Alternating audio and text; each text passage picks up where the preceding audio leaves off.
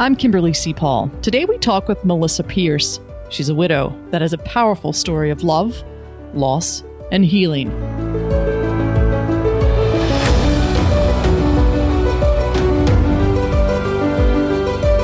How do we become the architect of our own destiny? Throughout 2 decades of working with the dying, I think I've discovered the secrets to dying well in America. We must learn to build the pathways to our last chapter, to create the blueprints that reflects our individual lives and values. Knowledge is power, and if we desire a death that reflects our life, we must become the designer.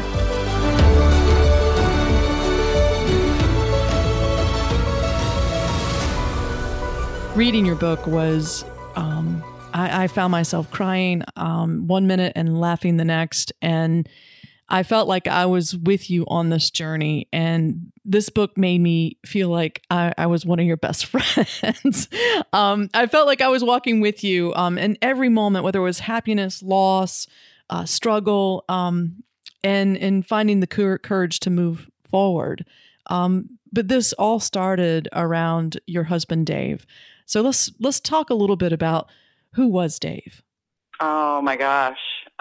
Dave, he was this man who had like this quiet strength. He like saw a problem or a need in the community or within our family, and he would just dive in and fix it or see who needed help. And he was just kind of that person, but he didn't like a ton of attention, but he ended up getting a lot of attention because he was that kind of guy. He was a football coach. He taught as a profession. He was a math and music teacher, but coached football, basketball, baseball. He just really loved anything kid related, and he was very comfortable around, kids and his students, our nieces and nephews. He was a super humble guy. And he was an introvert, which is kind of hard when you're introverted and you're kind of in the public eye, like he was in our community.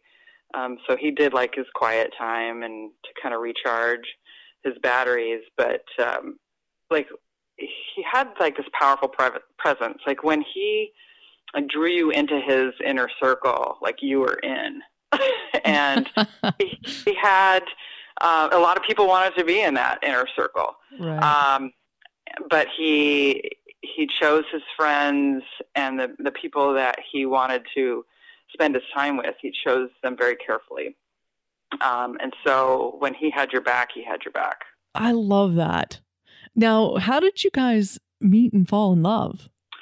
I was friends, or I still am, his sister, Nina. She and I took some night classes together when we were in our early 20s. And I met Dave through Nina. And it's kind of a funny story. We were just in need of roommates. Like my roommate left, his roommate left, and we were both like, oh my gosh, how are we going to, afford an apartment? I can't do it on my own. So Nina's like, oh, my brother's looking for a roommate. And I was like, well, yeah, I'd met him once before, and he was a musician. He played bass in a funk band in Portland, Oregon, where we live. And the first time I met him, he's like, he didn't even see me. He saw my friend, Sheila, who was like mini skirt, long legs, was really... And I think he just kind of looked at me, hey, how are you doing? And so I don't even think he remembered me, but he did. So we ended up just getting a coffee, getting to know each other. I was dating somebody at the time, and we just decided to be roommates. And we ended up roommates for a couple years and became super, super good friends. And, I had a couple boyfriends. He had a couple, girlfriends during that time, but we always just kind of gravitated. We just liked hanging out together. And then, one snowy evening, it became romantic. And then, you know how that goes. It was fire and snow and, drinking some wine and then boom. So, so then I decided to like move out because how can you date somebody when you're living with them? Right. So I moved out, and then we continued our courtship and ended up living together a few years, and then eventually got married in 2000. And I mean, tell me about the decision. I mean, you and Dave, best of friends, living together, and then you made the decision to you got married to adopt two boys from the foster care system. So we were trying to have kids in, you know, the quote unquote natural way, and we'd had fertility issues, and we struggled with those for a couple years, and I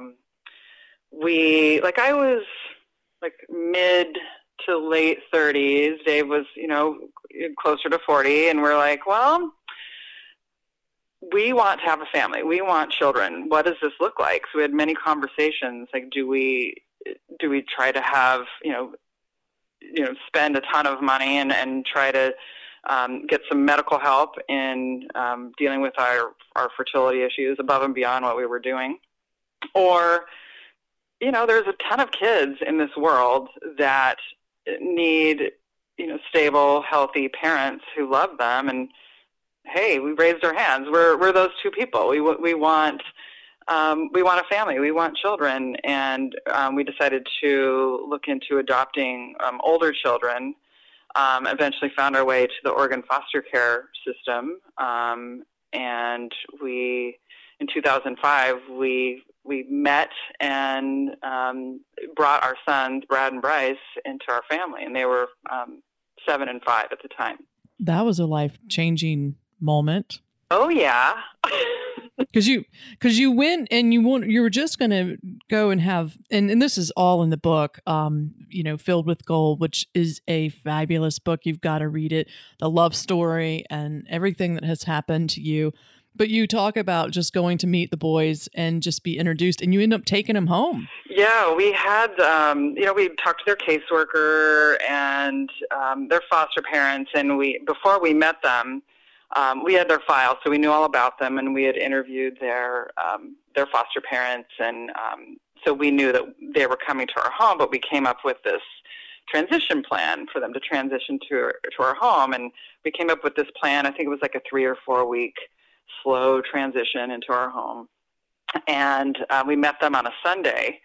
Just thinking, okay, we're going to meet them for an hour or two, and then, you know, we'll stick with the transition plan. And that day we met them, they were so excited to like meet our dog Buddy, our big black lab, and see where they were going to live. We asked their foster parents if we could, you know, take them to our house, and they were like, sure. We were already certified and everything. And so we took them to our house, and they loved Buddy. They loved the yard. They liked their bunk beds. And they're like, hey, you know, we're staying. Oh. So we made the phone calls and got it all figured out. And they stayed with us and did not leave. You know, they were there. And we transitioned them a little quicker than was anticipated. So we didn't really have, you know, anything really set up. We thought we'd have a couple. But they were brothers. Yes, they're brothers. And they also have a older brother and older sister that were in the foster care system too. And for whatever reason, I'm not sure why they split that sibling group up. So our two boys were always together in foster care, and then their older siblings were at separate foster care homes. But we were very open with them. We always have been, and they're part of our family too. Oh, so you got these two great kids. Yeah.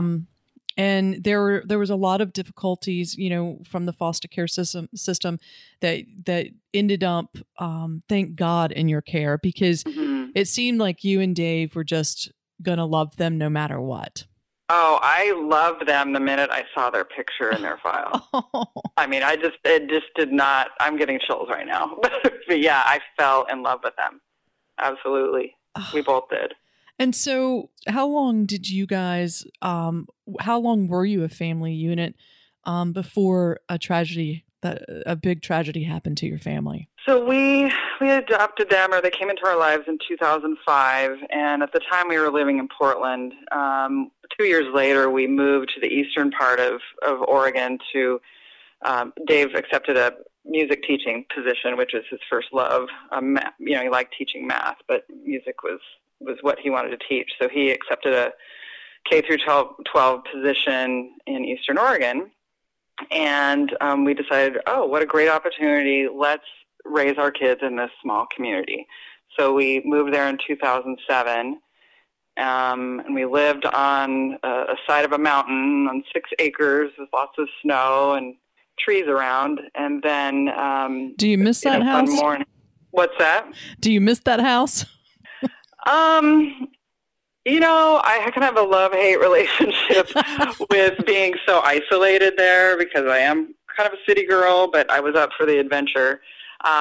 It allowed the four of us, Dave, me, Brad, Bryce, to really spend time together, just the four of us. And so in a way, I think there's a blessing in there, with, even though it was so isolating for me, just the fact that we did so much together. It was just the four of us. We had like this huge, intense time with each other. And the boys loved it. They got to play in the snow and, you know, build forts and play basketball, and just, it was a really great time to connect with each other. So I am very grateful for those 4 years that we had together before Dave died. So what do you often think of the day that changed your life dramatically? You know, not often. It does come up. It was very traumatic. It was, it happened so suddenly and without, you know, any warning. And you just don't think about it. It happened out of the natural order of death. You know, you're supposed to grow old and, you know, in your 80s and 90s, and then, you know, pass in your sleep very peacefully. I mean, that's what kind of in your head. And, yeah, Dave, it was a Friday night, and Brad was in 250 miles away in Portland at a Lego robotics competition, of which we were supposed to go and chaperone, but we didn't. So we went out to pizza with some friends, Dave, myself, and Bryce, and Dave was kind of complaining, like, oh, you know, I feel like I'm getting a chest cold, and I don't feel that great, and so I'm going to go to bed, and early, like we got home around 8, and so he kissed me on the cheek. He's like, I don't want to get you sick, and so he goes into our bed, and then Bryce and I curled up on the couch together, and we're watching the A-team with Bradley Cooper. Like, there's some very clear moments I have, and there's some really foggy moments I have. So I don't know why I remember the A-team with Bradley Cooper. But so we're watching the movie, and we just fall asleep on the couch.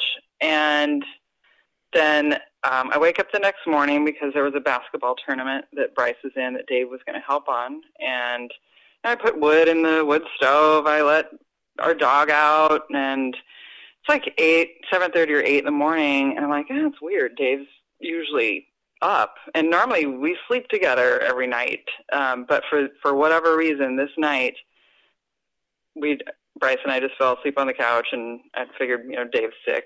You know, I'll, you know, be quarantined from him. And I go and into our room, I'm doing laundry, and I pick up a couple pieces of clothing off the floor, and then I see his leg outside of the covers, and his leg is gray. And I look at him, and his eyes are open, and he's dead. I mean, I just know it, and I just start screaming. And I'm, you know, touching him, and he's cold, and his fingers are curled up. His eyes are open, his mouth is open, although he looked kind of peaceful to me, in a weird way, but I couldn't remember, like, where the phone was. I couldn't figure out where my cell phone was. I'm screaming. Shock. Bryce is in the living room yelling at me, like, what's going on? I'm like, don't come back here, don't come back here. And then I remembered I had a landline for my job.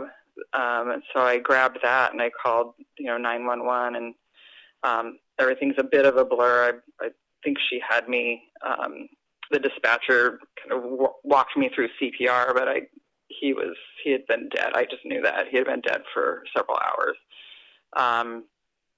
And that's, I mean, that was the end of life as we knew it then for myself and my boys and our family. What in the world? I know.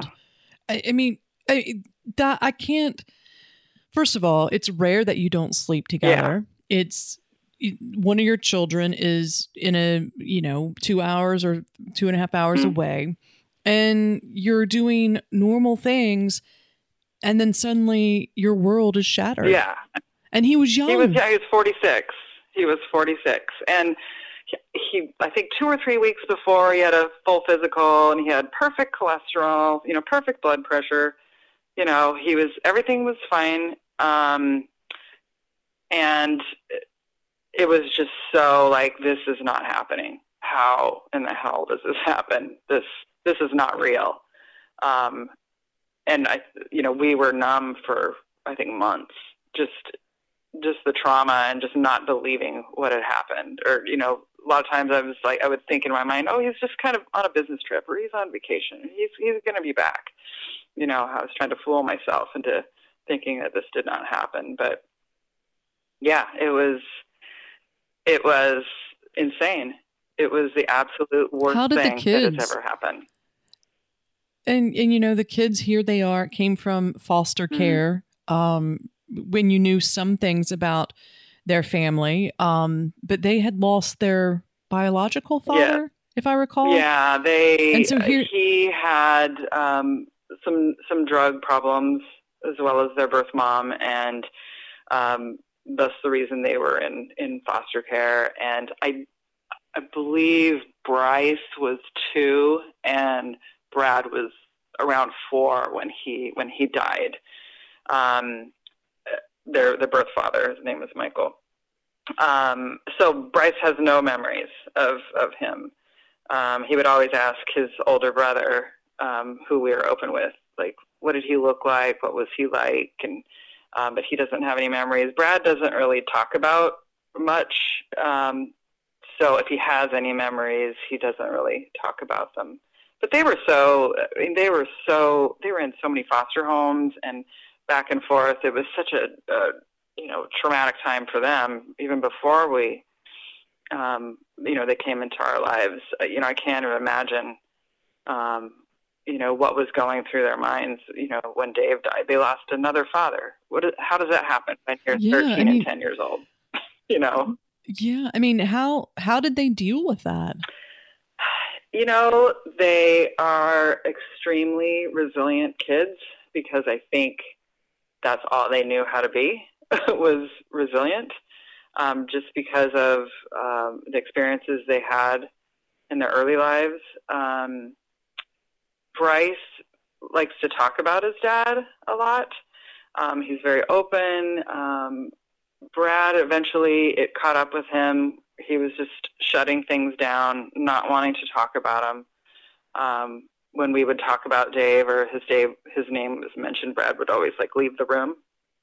I think he was incredibly hurt, and just did not want any more hurt in his life. So I think he pushed everybody away. And eventually it when you shut down and you don't deal with your feelings, your sadness, the loneliness, the grief, it will come find you and it will make you deal with it. So he was kind of exhibiting some pretty, unhealthy coping mechanisms. And so I got him the help that he needed, and he's doing great. He's doing great now. But yeah, it was awful for all of us.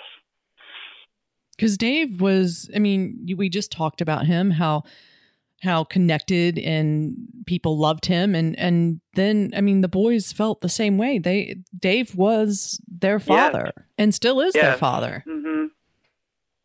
Oh, yeah. Wow. Oh. You have this guy who just had all this confidence, we can fix whatever problem. He was that guy. Don't worry about it. I don't care what anybody thinks. I know, he just had this fabulous internal compass, and he just knew the right thing and the right thing to say. And here I was, it's like, oh my God, I'm a solo parent. I cannot do this. I can't do this alone. You know, he was like the confident guy and in all things dad and kid. And I was like, am I a good mother? I'm having all these, gosh, I hope I don't really mess these kids up, Oh, wow. Well, it is hard to read that portion of the book, Filled with Gold, when you were having some isolation issues working at home, and the boys and Dave would go to, a town 45 minutes away, and here you are alone with your young child, and you find your husband must have had a cardiac arrest, and die in his sleep. And here you are with two sons. Talk to me a little bit about that small town. How did they help you through the loss of Dave?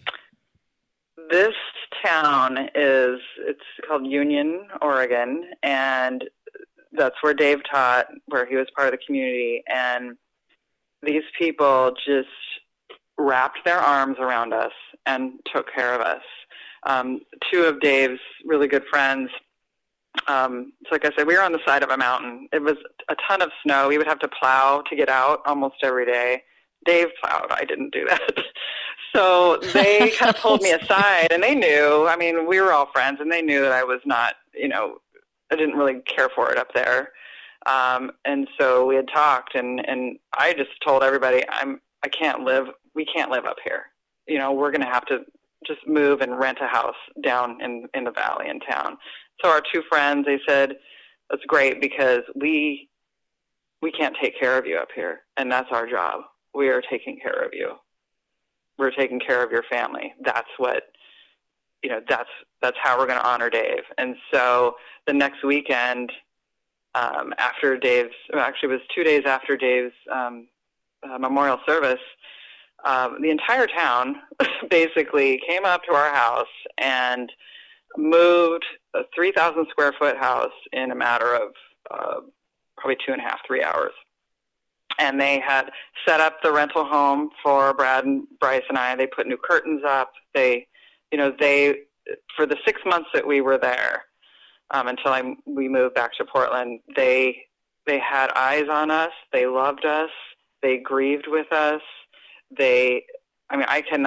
I'm in love with this town. I'm in love with the people there. It was just amazing. And it was really a testament to who Dave was to them, and that community.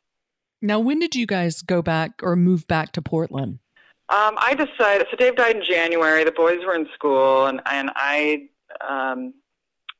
just kind of decided early on that I needed to be back in Portland. My family was there. My support system was there, my good friends, our good friends. 'Cause we were in Eastern Oregon for about 3.5 years. So basically, I grew up here in Portland. Our people were here, and there's just not a lot of anonymity in a small town. Sometimes I just didn't want to be Melissa the widow for about 5 minutes. And, people, bless their hearts, they're awesome. But, I would go to the grocery store, and somebody would just kind of look at me and cock their head like, oh, poor thing. It's like, oh, shoot, I wasn't even thinking about it, that 5 minutes. And then now I'm thinking about it, you know what I mean? And it's nothing. Everyone is just doing their best. But I needed a bigger space to where I could just figure out, what the hell just happened. How do we move forward in this? How do I get the resources for us? Because there's not a ton of resources in smaller places. And so it was 6 months. The boys finished their school year out, and then we moved that summer back to Portland. The one thing that I love is that you said, bless your heart. So I know that is not a Southern thing. It does happen in Oregon too. But it's really interesting in small towns, when they're so closely connected. I'm sure you couldn't escape and just your own grief before you were dealing with the community's grief over Dave. So it must have been like a double whammy for you. It was a lot of space to hold. It was too much for me to hold. And nobody was asking me to grieve with them, but everywhere I turned, it was, you know, Dave, the school, the music concerts, and that's great, but it was just too much. I was just crumbling. I was starting to crumble under the pressure, and nobody was doing that to me. That was all me. But I mean, I just needed to breathe. I just didn't feel like I could really breathe there. Well, there's also a moment that I had to chuckle, and it's in the almost the very end of the book. But you mentioned Camp Widow, and what is that? Oh my gosh, it's so amazing! That was part of my the first steps in my journey. Like the first 6 months, it was just like I was all business. You know, taking care of, you know, this and that and the other thing, and just not really dealing with my feelings.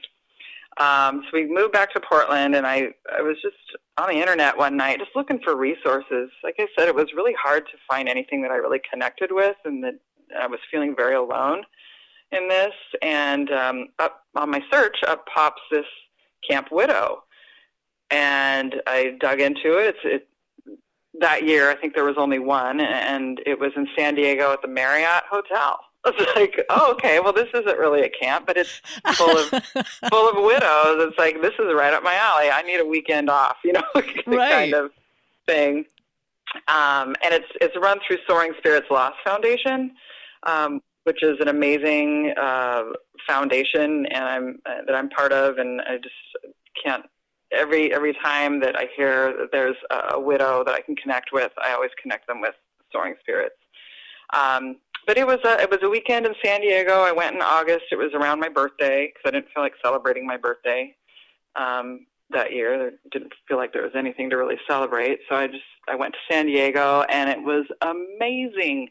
There was hundreds of widows and women and a few widowers like me. I mean, the average age, I think, is like 47 of the participants that go.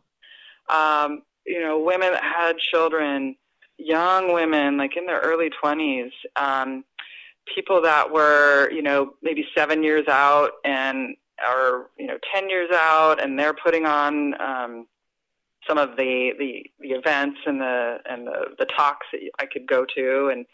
And I was looking at them like, oh my gosh, I'm witnessing people who are thriving, and there is some hope, you know. And then there's also people who are like me, who are just like still in shell shock. So it was just nice to be with a tribe of people that had gone through, you know, pretty similar experiences, and it was so freeing just to talk openly about death. And, like, they had a cocktail party. And so, like, the first question wouldn't be, oh, you know, what's your name? What do you do? It's like, so how'd your husband die? It was, and I mean, that was the cocktail. And it was just like, and we're laughing and we're crying and we're dancing. And it was just the most amazing experience. And that's when I knew I wasn't alone, and that there was resources out there, and there's people to talk to. And that was kind of the start of this journey of figuring out who, you know, what was life going to be like post, you know, Dave's death. Wow. And they said, I think the one piece that I was reading was there was a debate at the widow camp, like about which is worse, losing a spouse through death or through divorce. So people were there even if they've divorced. Actually, no. I mean, there was people who had been divorced and also widowed, but there's people say really stupid things, and I don't think they mean to, but they'll say something to, and so this is in our group, we were talking about that some people, like, as a word of comfort would say, oh, you know, you're lucky your husband died because I've got this ex and I have to, you know, continue dealing with him. And you're just like, what? Like, no. People say that. I mean, it's kind of common. Nobody said that to me, but I've heard, you know, with my widow friends, like somebody actually said that to try and comfort them. And, you know, with divorce can be traumatic, obviously, death is traumatic, but you know, with death, there's no choice. Right. In divorce, somebody made a choice or right. both of you made a choice to end the relationship. But with death, there's no choice. Nobody made a choice to do this. You know what I mean? But it's this weird debate, and it was like, God, and then we talk about, oh, you wouldn't believe what so-and-so said to me, or, you know, or what my mother-in-law said, or, you know, what my sister said. And it, you know, people are just doing their best, and you just kind of have to try not to be offended. But sure. You know. No, but that also brings me to, I mean, do you ever get over losing someone in death? I mean, isn't closure a myth? I mean, when you lose someone, especially as tragically and unexpectedly as Dave, is there a way to get over losing someone like that? No. I mean, there is closure is a myth. It was something I was looking for at the beginning. Like, okay, how do we make this stop? You know, how do I make this pain and sadness and loneliness stop? But there is no... You never get over it. I will never get over it. My children will never get over it. Dave's parents and siblings and my family and our friends will never get over it. It's a piece of me now. It was the catalyst for this new life that I have. You know, it's unfortunate that I had to deal and delve into personal growth because I didn't realize that I needed to, you know, grow personally, but I clearly did. And Dave's death was the catalyst for that. And I'm very sorry that had to happen for me, you know, to move forward in my life. Yeah, but you know, always the conversation never stops with him either. I am conversing with him all the time. Just not all the time. It used to be all the time, but now it's like I'm more like conversing with myself, but his spirit's here. Mm-hmm. I don't, you know, my father passed away, my grandmother passed away. I was very close with them, but I don't have the relationship in death with them that I do with Dave. I just feel his presence, and I do ask for his. I ask him to influence things like with our boys. He is a part of us. He's, you know, so there is no getting over or closure. So, yeah. I mean, if you're trying to get closure, you're going to run into some problems because that to me just means like shutting down, like, nope, we're over. We're just shutting this off. And you can't, shut it down. So what was it like for you? You did remarry. Mm-hmm. What was it like, you know, meeting someone else and getting married? I mean, you thought you were married, your best friend, and was going to live forever after with this. What was that like for you? Well, it was not something I ever thought that I would. I've never thought I'd be in another relationship. You know, Dave was the one we were going to, you know, we were going to grow old together and our kids were going to go to college and we were going to have grandkids and, you know, spend our years traveling around the country in an RV, but that didn't happen. So I took about a year and a half to really dig into, it was like Melissa 101. I really dug into, you know, what do I want? You know, what's going on with me? Not what do I need to fix, but there's some things that I've never really looked at that are coming up now because of Dave's death. And I need to do some digging. So I really kind of worked on me. And then I became, I like partnership. I'm good at partnership. Dave and I had a really strong partnership, and I liked that. And so then I had to get really clear on, if I want a future partnership, what does that look like? What kind of impact is that going to have on my sons? What kind of impact do I want this person to have on my sons? And so I was super clear on what I wanted, and then I'm like, okay, I'll just leave it up to what, if it happens, happens. If it doesn't, great, whatever. And then I ended up meeting Sean about 20 months after Dave died, and it's almost like I ordered him up from a catalog.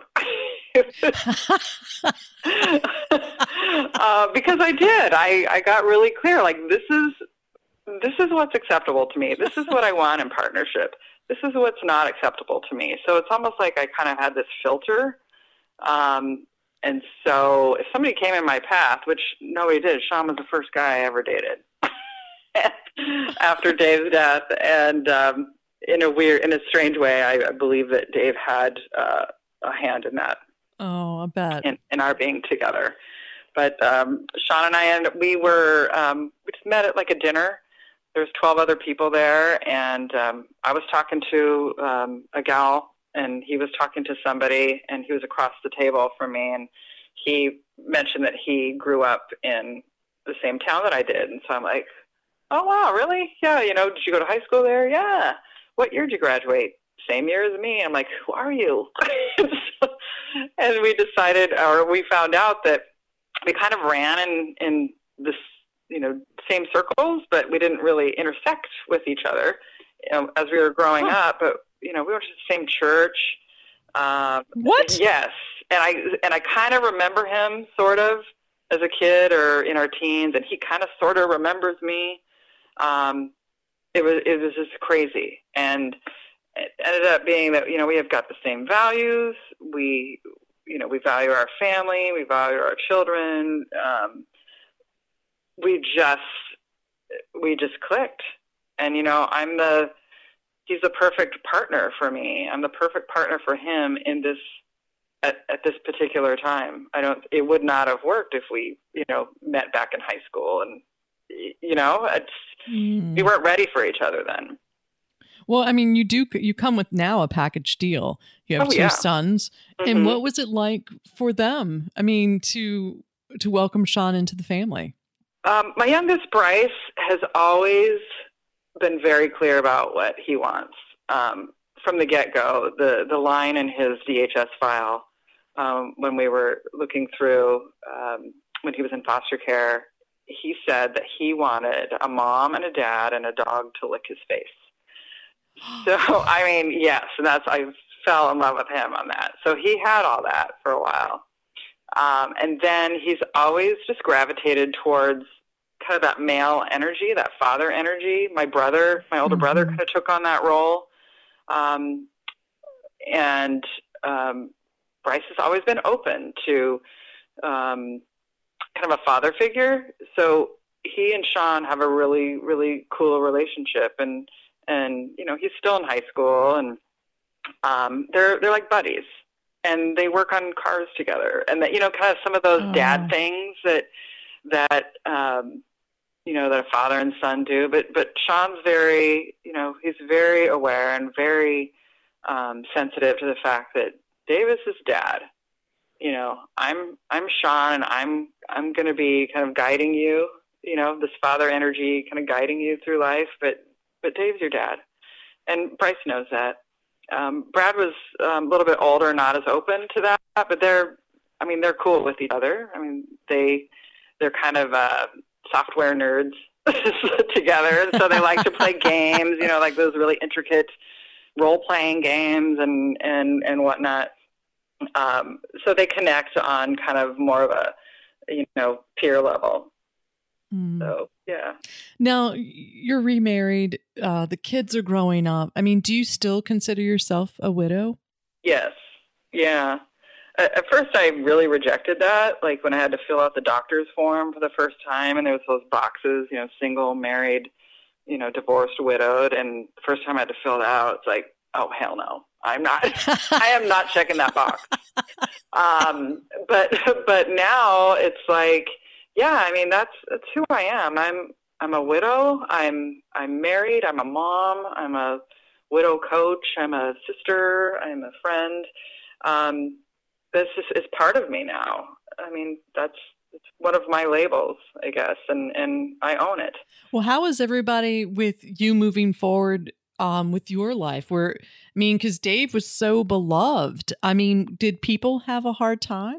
You know, if they did, they didn't make me aware of it. You know, I can kind of surmise by silence, people's silence, you know, maybe what their thoughts and feelings are. But honestly, I had to get to a point in my life where it's none of my business what you think about what I'm doing. I love that. You're not walking in my shoes. I mean, you thank God you're not on this journey, because it's really painful. And so I just try to have a lot of compassion for people who may not really understand what our family has gone through or what I'm going through. So yeah, nobody's been a jerk or anything like that, or said anything terrible like, "Oh, I don't think you should get married," or "It's too soon." They're just happy for you. Yeah, you know, honestly, and that's who I surround myself with. That's who the people that are drawn to our family, myself and our family, are people that we want there, that are supportive and love us and just want the best for us. And that's who we've got in our lives. Well, what inspired you to write a book about your story? The book is called Filled with Gold, A Widow's Story. I mean, what inspired you to take it to even put down in a book? It was all around at the beginning of, you know, after Dave died, and I was just looking for anything to provide some comfort or some knowledge or wisdom, whether that's a book or, and there weren't podcasts really in 2011, or maybe there were, but I was just looking for anything, any kind of connection. And I was really having a hard time. Like, there was a tiny bookstore in town, and their section on grief was maybe like 4 books. And there was like some groups, some grief groups, but they just, nothing really connected with me. And so I thought, well, there's so many people out there. There's so many women, especially when I went to Camp Widow. It's like, boy, I'm not alone, but I sure felt it. And so I decided to just write down or share my story. So hopefully somebody could pick this up and realize, oh my gosh, she's kind of having some of the same feelings, or maybe I'm not so weird, or, you know, maybe this is kind of quote unquote normal for me to, you know, be feeling this or doing this.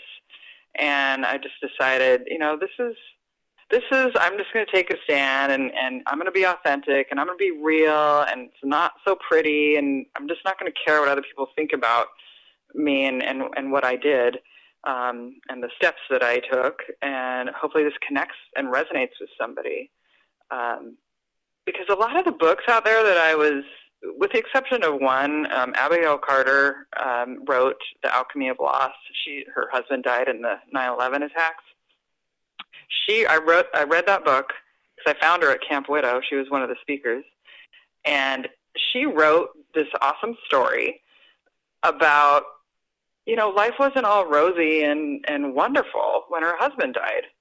And humans are messy, and everyone has challenges. Relationships have challenges, and Dave and I were kind of having a few challenges.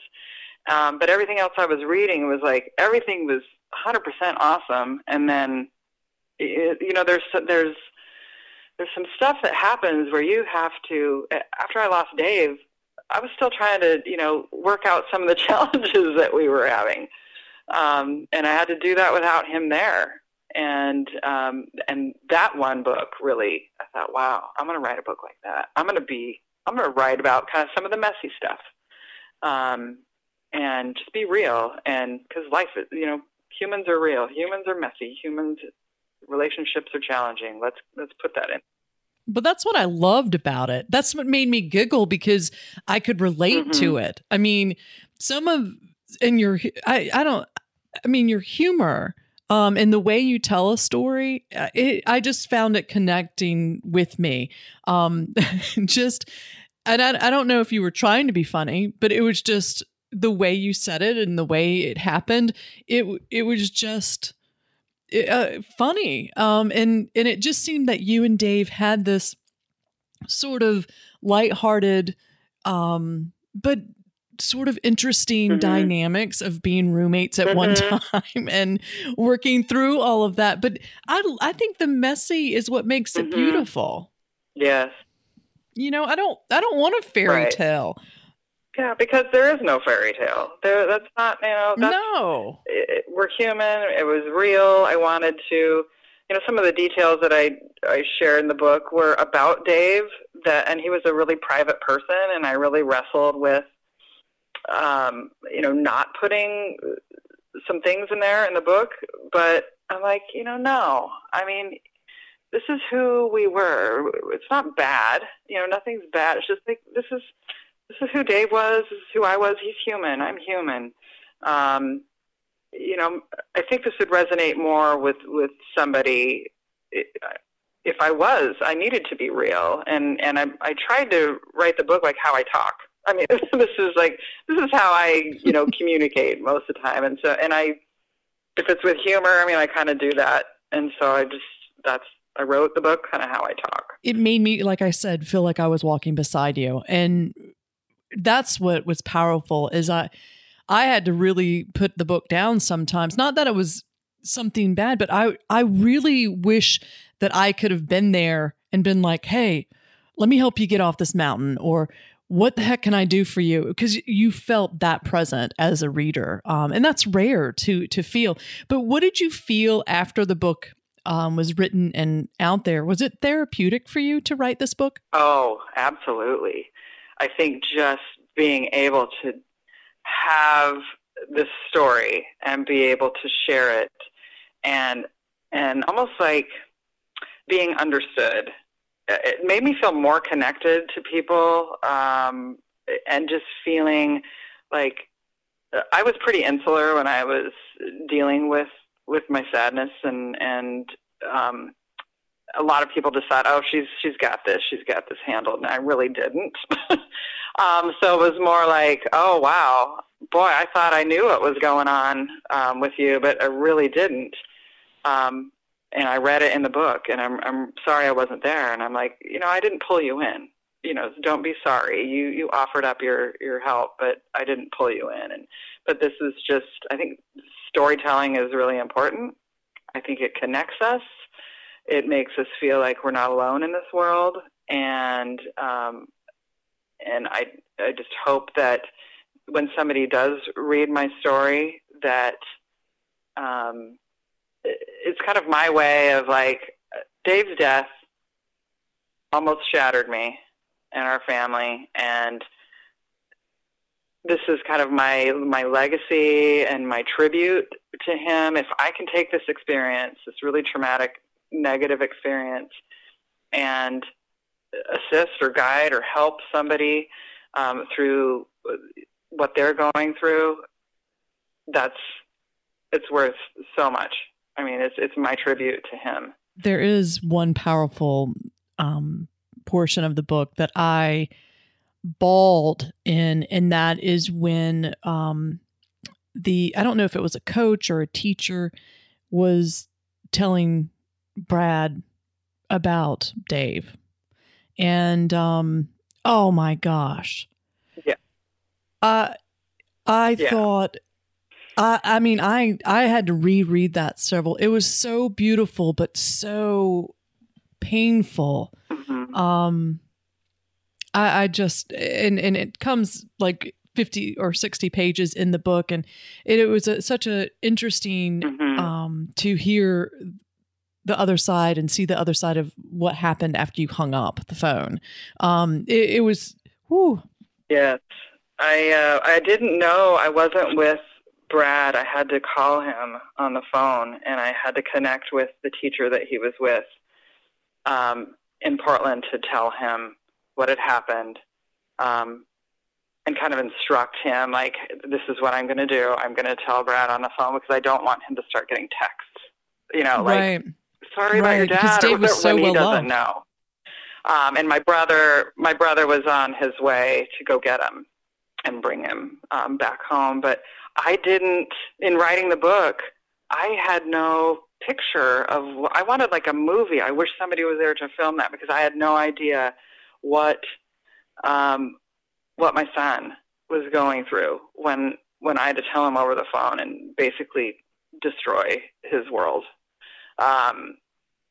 So I contacted Greg, the teacher, and I said, this might sound weird, but I'm writing this book and I would like to know can you just tell me what was going on? What did you see? What did you experience when you were with Brad? And I was telling him on the phone. And that was like one of those mysteries that I never would have known unless I asked him. I always wanted to know, like, what was that like for Brad?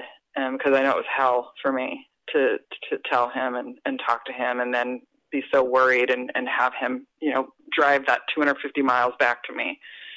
That was absolute hell to know that my kid was not with me and the pain that he was experiencing. So I did include that in part of the book, and it was just like, oh my gosh, thank you. I mean, I have this movie in my mind of what that was like, and I just feel so much empathy and pain for my son and what he had to deal with. Yeah, I thought that added such a beautiful image because you weren't there, and actually just the teacher.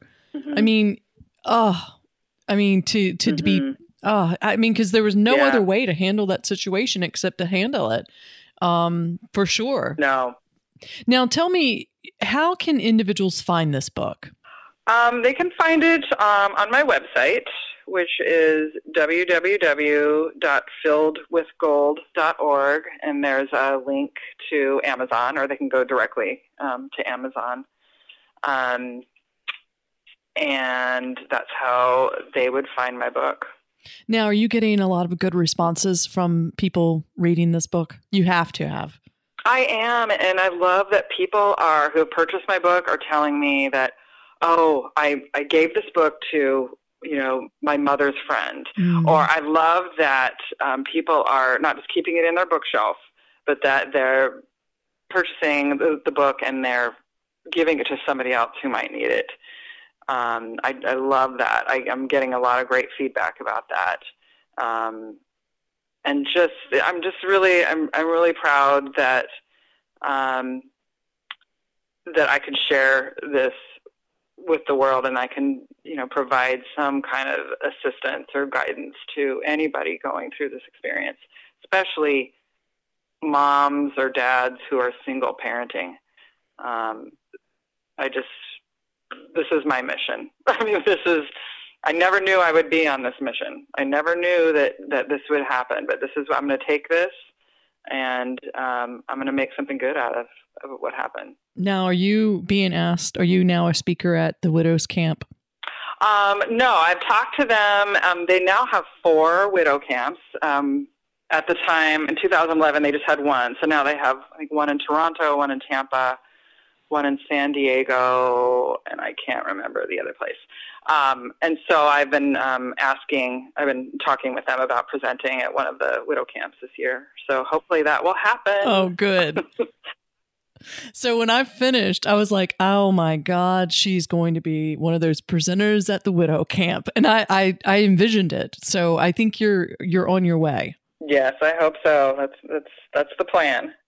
Well, look, I can't tell you. Thank you for sharing, Dave, with us. By writing this book, you not only have found how to live with grief, but you've also shared and extended Dave's legacy far beyond, you know, his own life. And it was really nice to read about a love story that was not perfect, but ended tragically. And watch you, as you know, me being a woman too, to learn how to stop and get to know your own self, to move on. And I just applaud you. And I think you're one of my heroes. And I just think everyone should read this book. And even if you're not in a widowed situation, it really taught me a little bit about unexpected death, and how even the people who have it together, you are in shock mode, and how we deal with children involved with death. And I just think, I think Dave would be really, really proud of the mother you were and are, and are still becoming. And I'm so glad Sean's a part of this family unit now. So I just thank you for sharing it. Oh my gosh. Thank you for having me on, and thank you for doing what you do. I just listened to your TED Talk, or watched your TED Talk, and yeah, there's that elephant in the room. We gotta talk. We gotta talk about death. I mean, I do it all the time now. So that's right. Yeah. And you do it so well. And I would encourage anyone out there who is looking for a speaker about someone going through a tragedy and a loss and grief, get Melissa to come out and speak to your group. Melissa, tell me your website one more time. It's www.filledwithgold.org, and you can connect with me there. Cool. And I'll also have that link if you follow it through a link on social media, or go to my website, deathbydesign.com. I'll have that link to take you to her website too. Hey, again, thank you for your time. Thank you for sharing the story. And I wish you, oh gosh, just so much joy, and hug those boys. And I'm so glad that Sean's a part of your life. Oh, me too. Thank you so much. I really appreciate it. Thanks for joining us today. And remember, you're the designer.